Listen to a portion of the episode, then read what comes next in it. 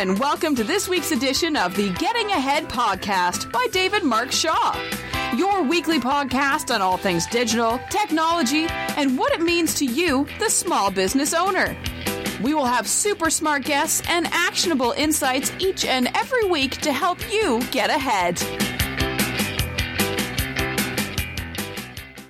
Hi there, and welcome to another edition of the Getting Ahead podcast with me, David Shaw. This week on my mind is technology. Um, it's becoming more and more apparent that technology is playing such a crucial role in the small business owners um, role position uh, on an everyday basis, um, and also to, to anyone that's an employee or even uh, you know an entrepreneur, solopreneur. Um, we can't be doing without our technology. And that's not necessarily so much. I'm not thinking so much connectivity, i.e., the internet although that is absolutely paramount to business today. Um, I mean, if you've seen a teenager um, go crazy when you switch off the broadband or the internet goes down, uh, and even myself, if I'm working from home and uh, the broadband goes down, I think the world has ended. Um, we're, we're, just getting very addicted to this connectedness. Um, but this week was more about sort of um, the, the role of technology um, in marketing, but, but also just in business as a whole. I came from a, a technology background and, and have always worked in sort of the, the IT space. But I think it's evolved more than just information technology. It's more than just a traditional sort of IT that which used to stand very much separate as a as an entity in an organization. You'd either have somebody or you'd have a company that looked after your IT. And it was generally that was you know that meant the server and the, the computers, the, the PCs that we worked from. Um, and there may well have been some role in sort of uh, the telephone system as well. But that was sort of that was business, and we had you know connected. I remember a time you know before the internet, and I remember uh, you know dial-up modems and uh, being very impressed of what we could do. Um, but and this is where what we what we actually call and define as Web 2.0. And the difference between sort of the original internet and Web 2.0 is the original internet was very much static information. Um, and there was lots of websites that just displayed, like I say, static bits of information that you could consume if you wanted to. But Web 2.0 um, was anything that you could now interact with, anything where you could create content or uh, you could add to. So, for example, Facebook or Twitter, uh, any of those things are what we would consider a, a Web 2.0 application. Now, back in my original sort of corporate career, it was very much, you know, applications were things that were installed on your PC and the database might exist on the server. Um, and you didn't need an internet connection to to continue working. And it was again, you know, often just inputting static information into CRM systems but it's so dramatically changed now. Um, I recently today just saw uh, an advert um, for uh, a piece of software that I'm very passionate about, and uh, I, I, really get a lot of enjoyment from the company as a whole and their role uh, in sort of changing the way. Uh, what they term as inbound marketing done. That's HubSpot. Now they've got a free CRM tool, and I thought, well, I love HubSpot. Let's check out this free CRM tool. Now, CRM, for those that are not completely aware, stands for Customer Relationship Management. Um, and they've been around for many, many years. And I spent some time in my corporate career actually um, selling these, but also installing them and training people on how to use them.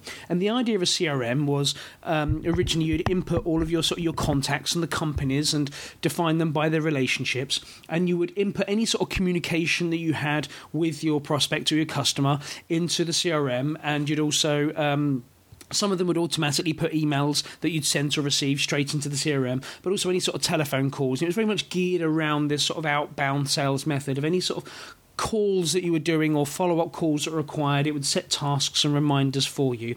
But it was a single place for all of your sales information to go to, and you was able to sort of then get some sort of idea on potential sales coming in and funnels and all of this kind of stuff, which has been you know very much changed by digital and how the buying process has changed. Although still many thousands of companies are still operating in this method, um, and so CRMs are still very prevalent and obviously still relevant today in the fact that HubSpot, an inbound marketing technology company, are, are now giving away the CRM. Now, in this case, a CRM isn't something you install. Um, it's actually uh, web-based, like a, a, lot of applications are today.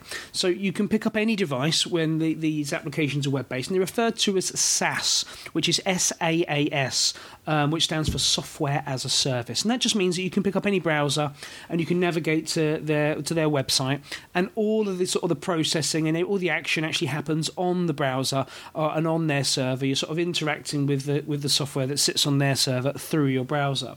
Um, and this CRM from HubSpot is no different. Um, and it's fantastic. You know, it does everything that you'd imagine to, but even more so. One of the things I found quite fascinating uh, as I tried this out in the last few days was a little plugin um, that was connected to the browser. In my case, that's uh, that's Google Chrome, um, and what it actually um, done is called Signals. Um, and what it done, uh, sorry, Sidekick. It used to be called Signals. Apologies.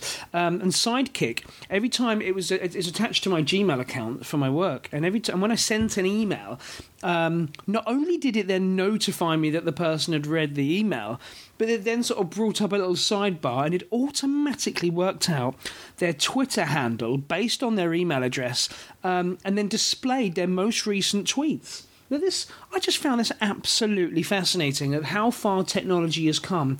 That a simple email to one person um, know, we've always had like read receipts and uh, and delivery receipts in our emails, but at this point, a little notification popped up on my phone and on my desktop telling me that this gentleman had read my email and exactly what time and at what device he had opened it on.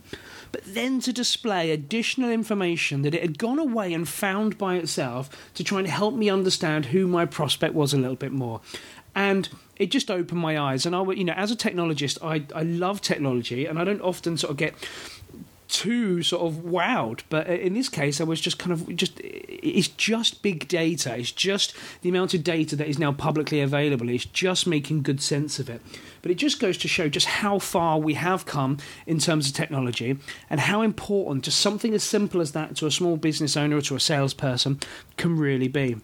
The other one that I saw uh, was last week. I was at um, I'm part of a group called the British Technologists uh, Alliance, and um, we had Microsoft presenting, um, and they demonstrated uh, or just showed us a video of their new up and coming product. And I'm, I'm guessing it's probably a, a, year or so away, but I may be wrong. But it's called HoloLens, um, and what HoloLens was, it was is very much similar in the vein to Google Glass, but upon sort of exploration, it's actually different. Where Google Glass was sort of more interacting with your mobile phone, this was more of a device that sat at home and interacted with your PC, or as they explain, that could be your new Xbox, um, or it could be your PC because they'll be pretty much one and the same thing.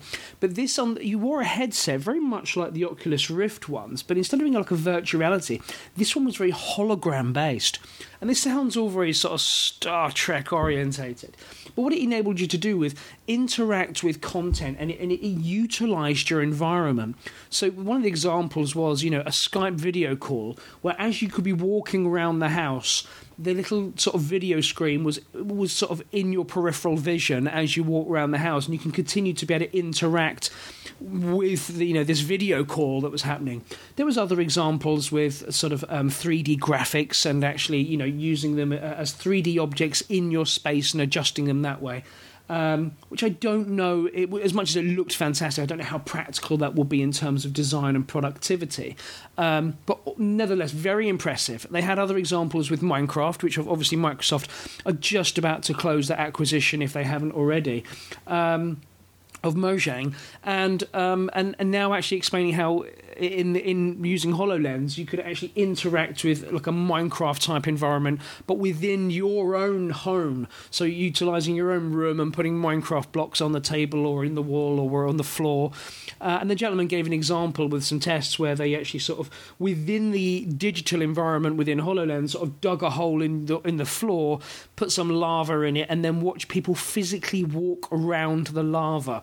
Um, just obviously quite a, a psychological, interesting interesting point there, just how our our brains can obviously can see the lava and still can you know detect that as a danger and allow us to sort of uh, walk around it. But fascinating stuff and that's a little bit futuristic, but it's not too much. It's you know the technology's there and it's working. How sort of uh, available it is and how much stuff is going to make things you know in terms of productivity is quite fascinating. Um, um, but it, technology has fundamentally just changed our lives and it's changed the way we interact with each other. Um, saw a brilliant advert the other day. Um, I'm just to see if I can remember this on the fly while I'm recording, and it was something along the lines of "Real men have status." while boys are updating theirs. And I thought that was fantastic.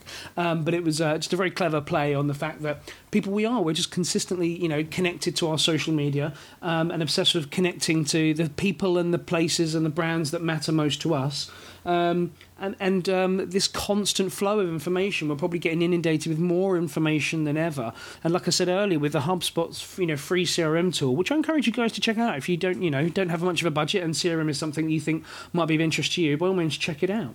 Um, but this little sort of sidekick bar, and then sort of in, you know telling you this information about who's consumed your your content and your emails and such like um, which is ultimately what HubSpot do. Their, their main enterprise package will tell you every time somebody is on your website how they're interacting with pages, what they're doing with your content, and for how long. And it's an excellent way of sort of getting a real understanding of how people do engage with your website or not, and then you know making sure you can change and tweak that. It's very much a, a full package of website management, social media management, email, content, and, and much more. Um, but obviously, the CRM element is, is is a free bit that obviously gets you enticed into the brand as a whole, and then later on you may consume their enterprise packages. You'd like similar features for more areas of your of your marketing. Um, so, coming to the end of our time now, I generally like to stick to sort of 11, 12 minutes. Um, but uh, that was it, really. Just my, my musings on how technology is changing business um, and how applications have changed away from being sort of client side, i.e., on the PC, uh, and now are much desktop based, which changes the model in course of how we consume that in terms of paying for them. So it gives us an opportunity to try so many more applications, and I think this is just the beginning. I think as we're making this transition, and still companies are still got their servers in house, and there really isn't any need to have them any longer. Um, and we're getting used to having applications on our mobile phones and in the cloud, i.e., on our browsers. Um, and I, I, think it's you know companies need to change. We need to move away from the old model of owning servers, and uh, and we should be able to work from anywhere on any device. You know, and the technology is there to do so, and it's becoming more and more cost effective than ever before.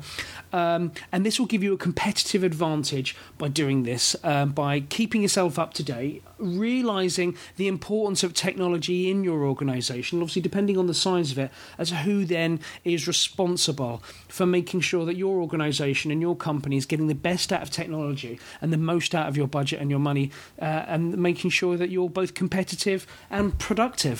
Um, so that's it from me, guys. Um, any questions at all? Drop me an email at David David Mark Shaw. Um, if you like these podcasts, find them useful, make sure you subscribe at iTunes or on Stitcher.